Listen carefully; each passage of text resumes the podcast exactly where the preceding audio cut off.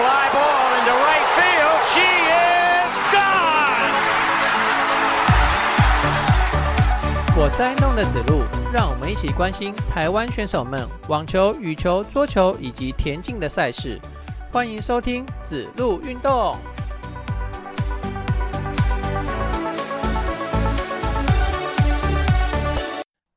欢迎收听子路运动第十三集节目，我是爱弄的子路。那我这集节目啊，又要来盗用小刘的名言啦。彼此能够信任的关系，这个价值很高哦。今天呢，就要用在实战的例子上哦，因为就发生在上周的比赛里面。等一下我就说给你听。好，再来，下周啊，子路运动节目暂停一次哦，因为我九月十六号、十七号要去参加垮腹追日的接力赛。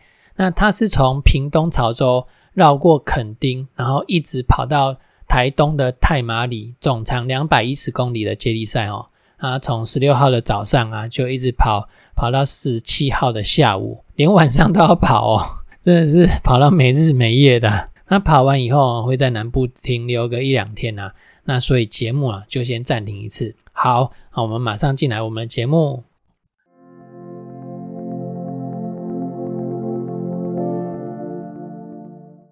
第一个单元，我们还是照惯例从职业网球的部分开始。我们先从女子的赛事开始哦。女子赛事参加最高等级的是美国网球公开赛嘛？那参加的选手呢，就是谢淑薇啊。因为我们上周的节目只有讲到她打进去到八强。好，那谢淑薇最终的成绩呢是停留在四强哦。呃，谢淑薇第一轮三十，哎，第一轮是六十四强，对，六十四强的比赛我有看，然后她四强的比赛我也有看。那这两场比赛有一个共同点，就是他的搭档啊，王星宇打的都不好哦，有一些不是很难处理的球，但是王星宇都失误了。那难处理的球他也是失误了，那都是谢淑伟在扛这个比赛哦。当然中间有三场哎，三十二强、十六强跟八强的比赛哦。这个因为比赛都在深夜啊，我没办法每一场都去看哦。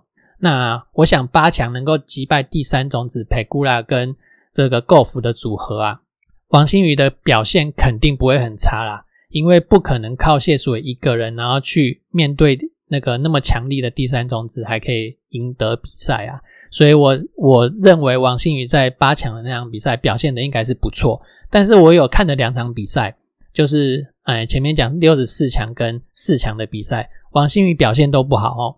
但是谢淑薇在这个比赛当中啊，仍然不断的鼓励王星宇。然后给他一些信心，然后呃，在因为网球是单数局休息的嘛，哈，除了第一局以外都是单数局休息。那休息的时候呢，谢淑薇就跟他跟王星宇有说有笑的，啊，哎，有说有笑的目的就是要让他把身体能够放轻松。那身体放轻松了，那你的节奏感就回来了，你的协调性就会回来了，场上的表现也会比较好一点。所以其实我们看到很多比赛，其实选手在场上都是。尽量把自己心情放轻松啊，但是你还是在这个比赛的节奏内哈，这是很重要的哦。因为你在赛场上，你一定要想办法把自己心情放轻松。有去比赛过的人，应该就有这样的经验哦。你一你一旦紧张了，你反而会让你的肌肉紧绷，你的协调性什么的就跑掉了，你的表现反而会更不好哦。好，那所以在这个局单数局休息的时候呢，谢淑伟就会跟他聊天啊，让他心情放轻松啊。那在场上比赛的时候呢，就会给他一些信心，给他一些鼓励，让他能够赶快打出自己的水准来哦。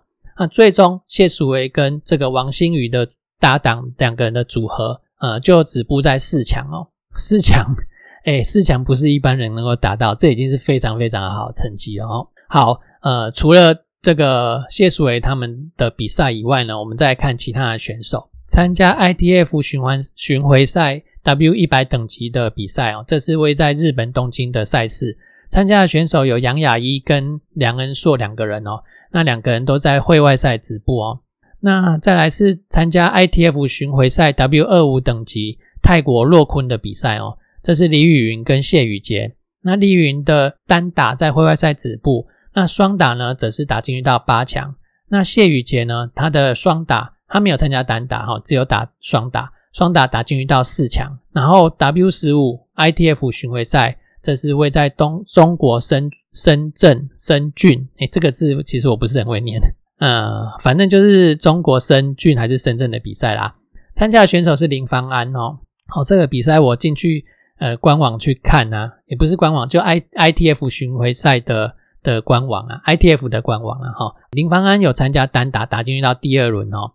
那这个单打六三十二签，只有三个不是中国的五星旗哦，其他二十九个人全都是中国的五星旗哦。那你看那个单打上，他会放国旗嘛？那那个台湾的选手他就放那个那个我们的梅花旗。好。那只有三个人不是中国的五星旗哦。那在双打方面呢，林芳安则是打进去到了最后的决赛，很可惜决赛没有过关哦，最后拿到亚军。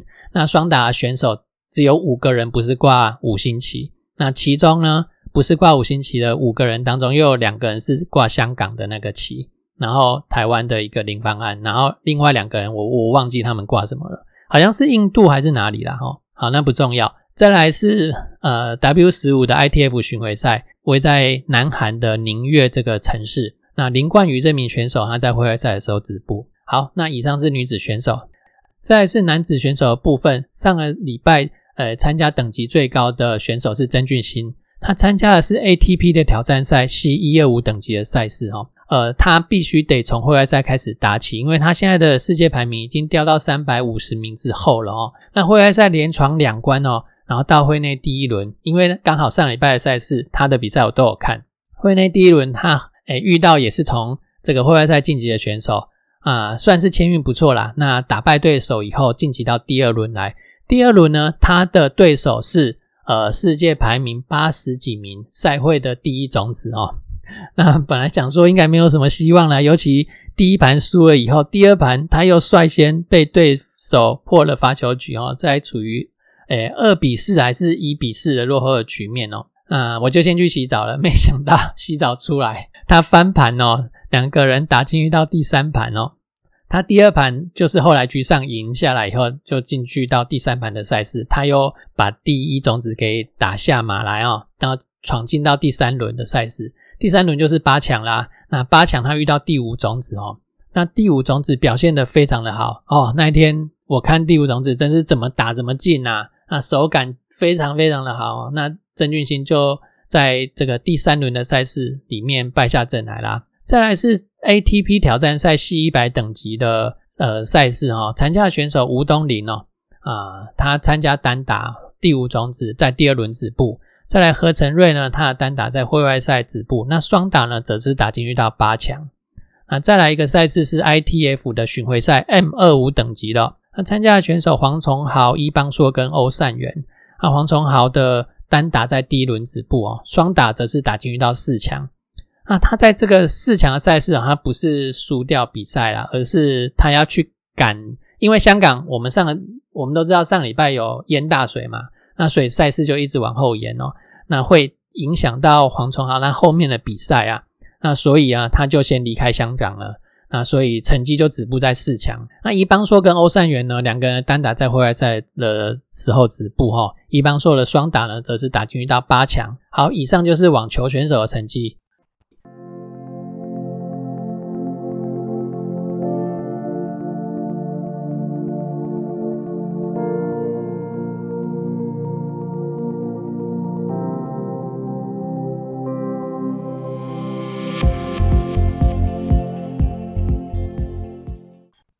接下来我们看到的是 BWF 的羽毛球赛事，上礼拜有进行两场比赛，一场是 Super 一千等级的中国羽球公开赛，另外一场呢则是 Super 一百等级的印尼棉兰大师赛哦。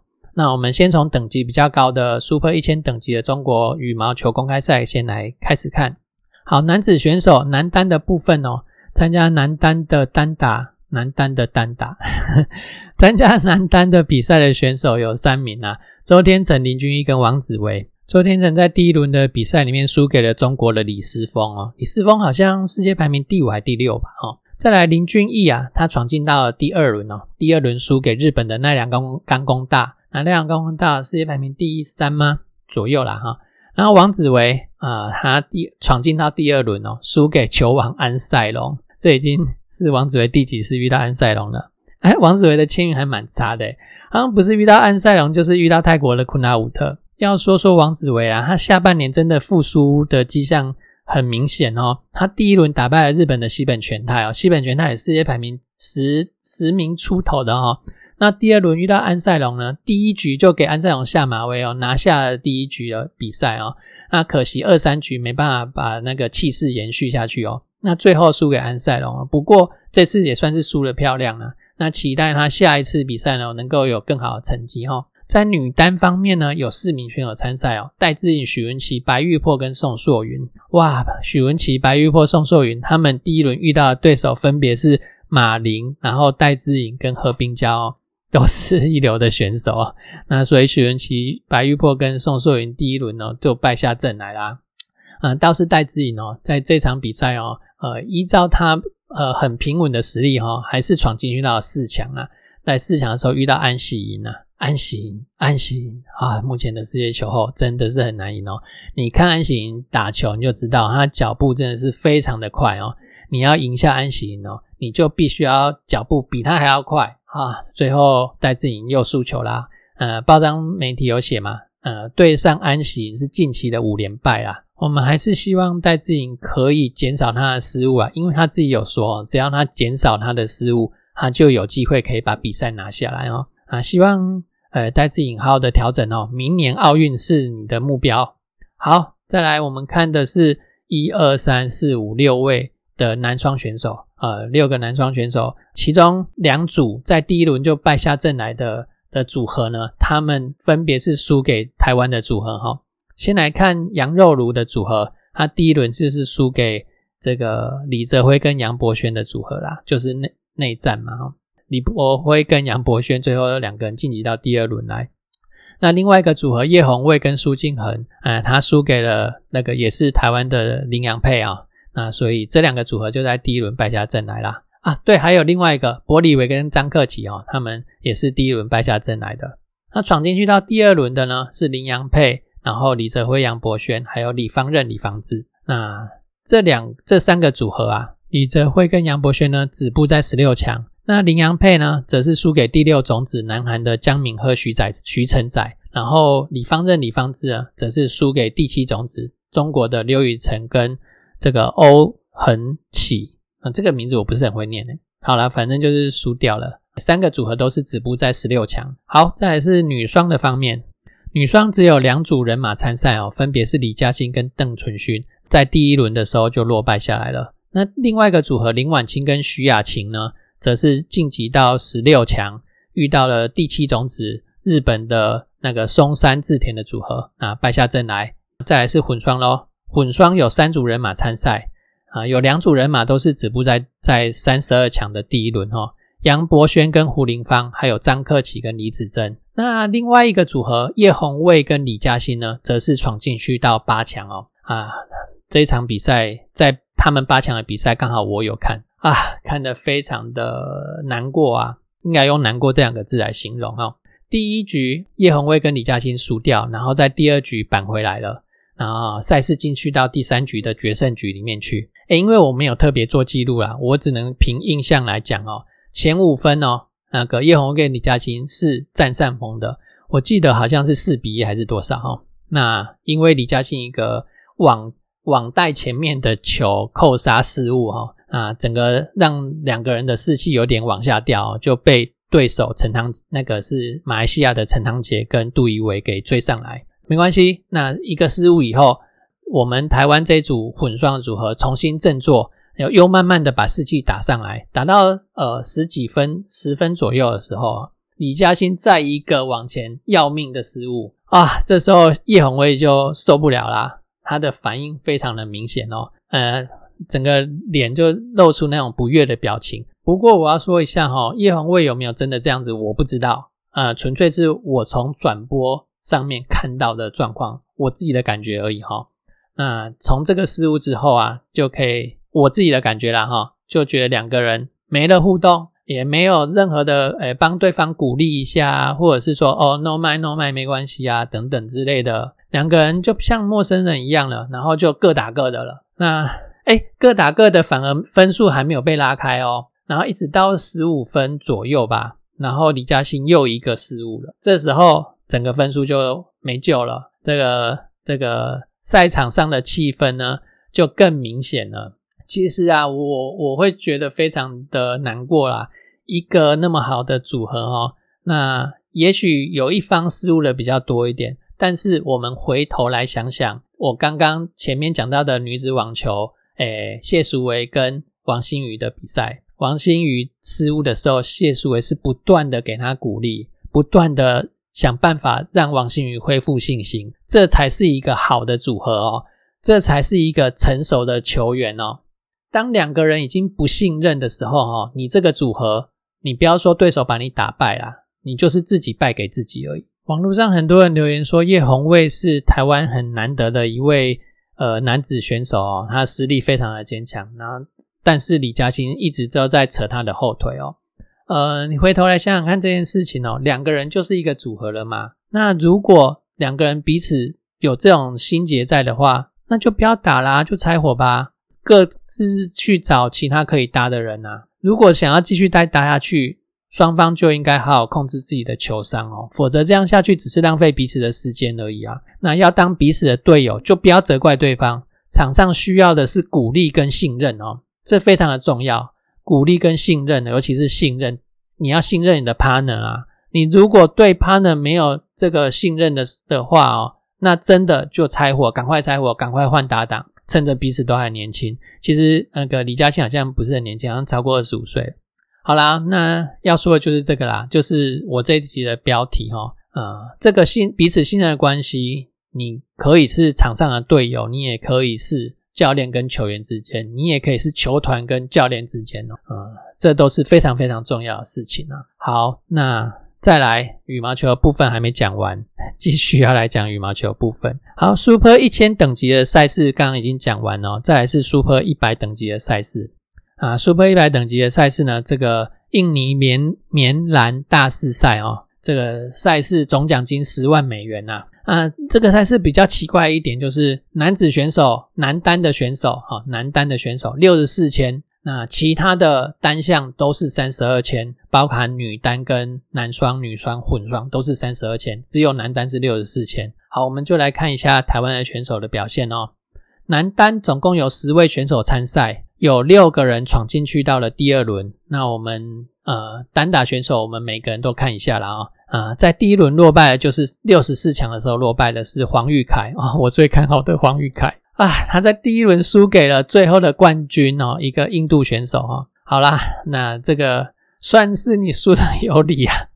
好在郭冠霖哦，他也是第一轮落败哦，我们的青少年球王啊，他第一轮输给了第一种子日本的渡边航贵。好啦，这也输的有理啊。那再来啊，第一轮落败的还有林冠廷哦，他输给的是最后的亚军哦，高桥光世哦。那另外一位第一轮落败的选手是杨洋哦。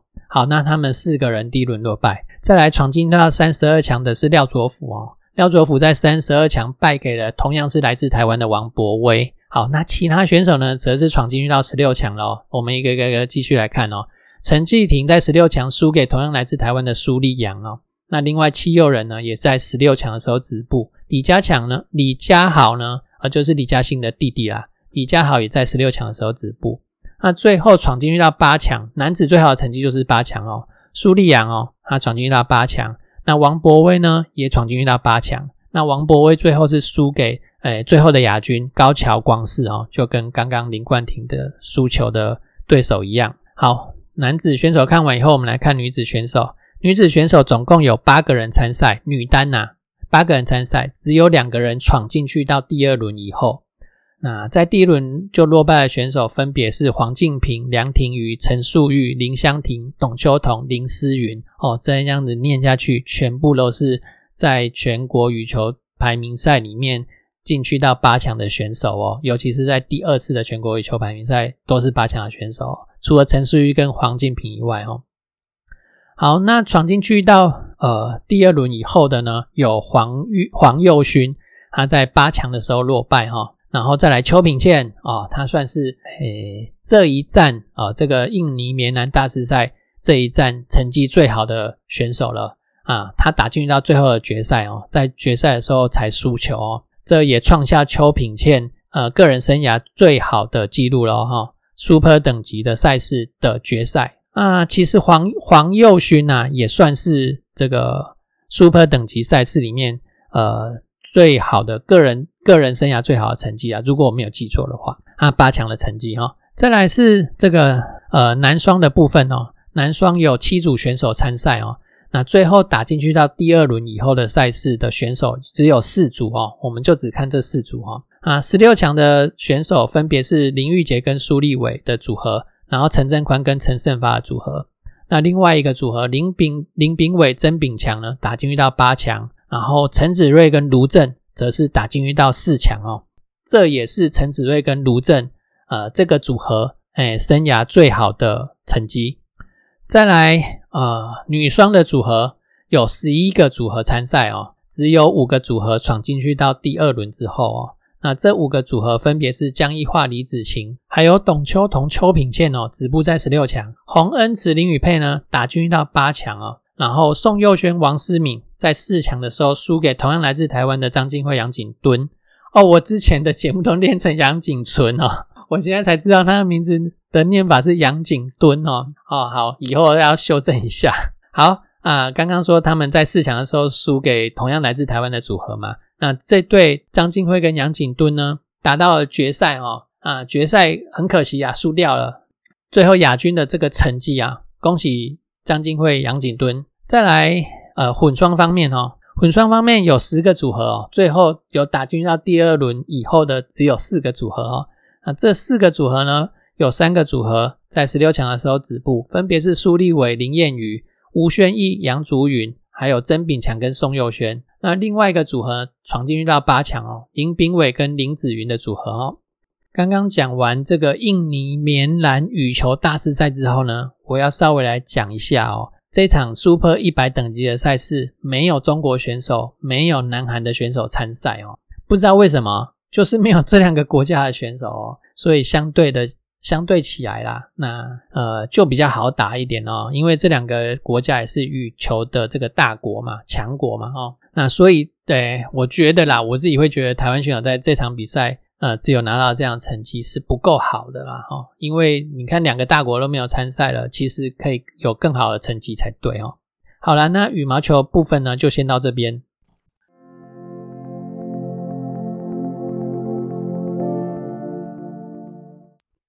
接下来我们看的是桌球的部分哦。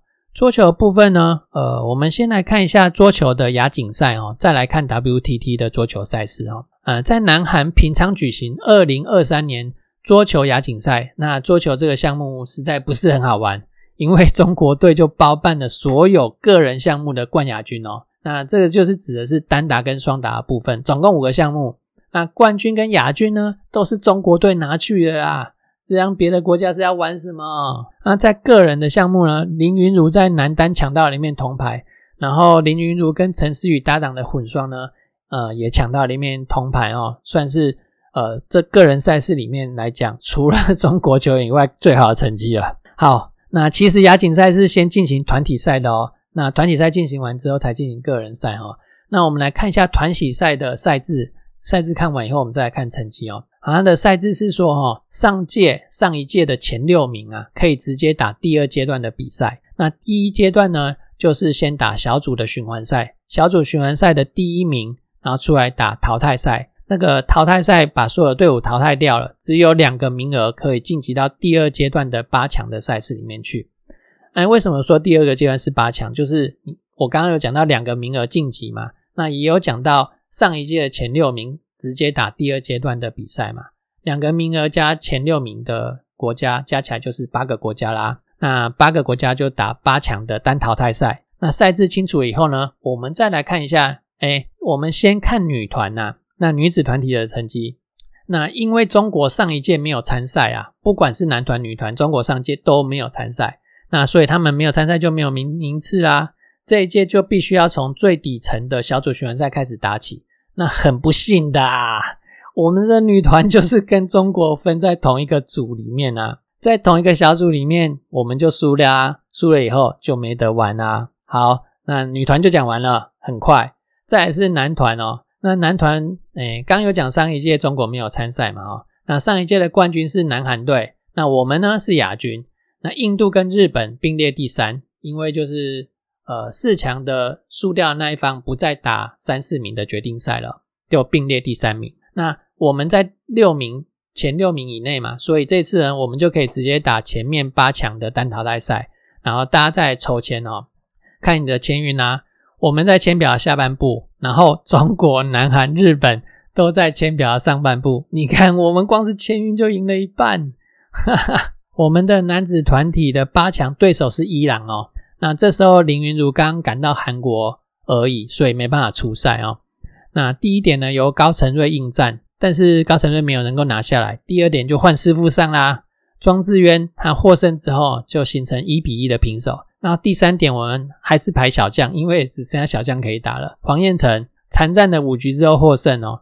然后第四点高承瑞又以二比三的局数输掉，那所以双方就形成二比二平手。第五点老将庄智渊在上哦，把台湾队、中华队带进去到了四强。好，我们四强的对手呢是印度，印度是上一届的第三名啊。其实印印度也不好惹哦。那这场四强战呢，就由归队的林云如打第一点啊，庄智渊打第二点，然后高承瑞打第三点。那第一点跟第二点都拿下来以后，高承瑞顺势再把第三点给拿下来，直落三获胜，晋级到决赛里面去。在男子团体的决赛啊，我们遇到的对手就是中国队啦。中国队实在是很不好玩哦，他们的桌球非常的强啊。我们第一点派上小将高承瑞哦，他对上的对手是世界第二的王楚钦，然后高承瑞因此把这个战线拉长到第五局来决胜负啊，那可惜啊，在第五局里面输掉了，就以二比三的局数输掉第一点。那第二点呢，我们派林云如上阵哦，他对上的对手是世界排名第一的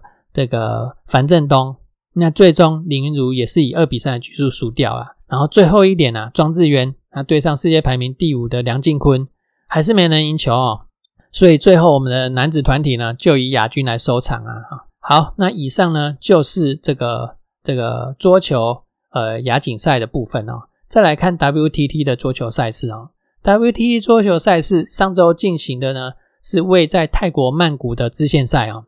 那支线赛啊，就是比较基础层级的比赛，总奖金两万美元，然后单打六十四千。哎，男单跟女单都是六十四千，然后双打呢是十六支签哦。男单我们有三，哎，不是三名，我讲错，我明明就看五名，为什么我讲三名？好，五名选手出赛啊，哎，这个这个支线赛没有会外赛哈，所以都是会内赛。这个单打选手都是会内赛啊啊，五名选手全部都闯进第二轮哦。彭王维在第二轮败下阵来哦，然后杨家安啊，杨家安是我们四大运的国手哦。九十五年次的选手，他在第二轮输给了最后的冠军日本选手。然后黎新阳他闯进去到第三轮哦。那李新阳也是我们四大运的选手吧？印象中看一下哦，对我们是大运的选手，他闯进去到第三轮，然后输给最后同样来自台湾的林彦君。然后廖正廷啊也是闯进到第三轮，成绩最好的是林彦君哦。林彦君闯进到第四轮哦，第在第四轮的时候输给了。最后的亚军中国选手哈，再来是那个女子单打的部分，有八个人参赛，然后有六个人都闯进去到了最后，哎，呃，有六个人都闯进去到第二轮哦。首先两个在第一轮就落败的是叶一田跟陈映真啊，叶一田上礼拜节目有讲介绍过他哦，十五岁的选手哦，啊，这是出去学学经验了哈。那打到第二轮的选手呢，黄瑜杰。然后简彤娟，简彤娟输给同样来自台湾的黄兴啊，还有郑先知哦，他们三个人都是闯进到第二轮。然后第三轮呢，则是黄宇桥跟刘星一，那刘星一输给最后的亚军日本选手。那黄兴啊，闯进去到第四轮哦，输给跟刘星一同样的对手，就是最后的亚军的日本选手，非常的可惜哦，都输给同一个人，没有办法把他宰掉。好。男双的方面只有一组选手参赛，杨家恩跟林彦君这个年轻组合，呃，两个人的年纪加起来比我小。好，两个人在第一轮止步。再是刘星一跟郑先知的女双的组合，还有黄宇桥跟黄兴这个女双的组合，两个组合都在第一轮止步。再来呢是黎新阳跟陈映真这个混双的组合，也是在第一轮的时候止步。以上呢就是桌球选手的成绩哈。最后谢谢你收听我们的节目，我们大叔野球运动频道有赞助的管道哦。我们在泽泽募资平台上有五四、一五四、二五四等等不同的赞助方案。如果你觉得我们的节目还不错，那欢迎给我们一点鼓励。如果你暂时没有这样的打算跟计划，也没有关系。你的收听呢，就是对我们最大的支持。欢迎分享我们的节目给你的亲朋好友。如果你觉得我们有可以改进的地方，也欢迎告诉我们，让我们有再进步的空间哦。我们下周见，拜拜。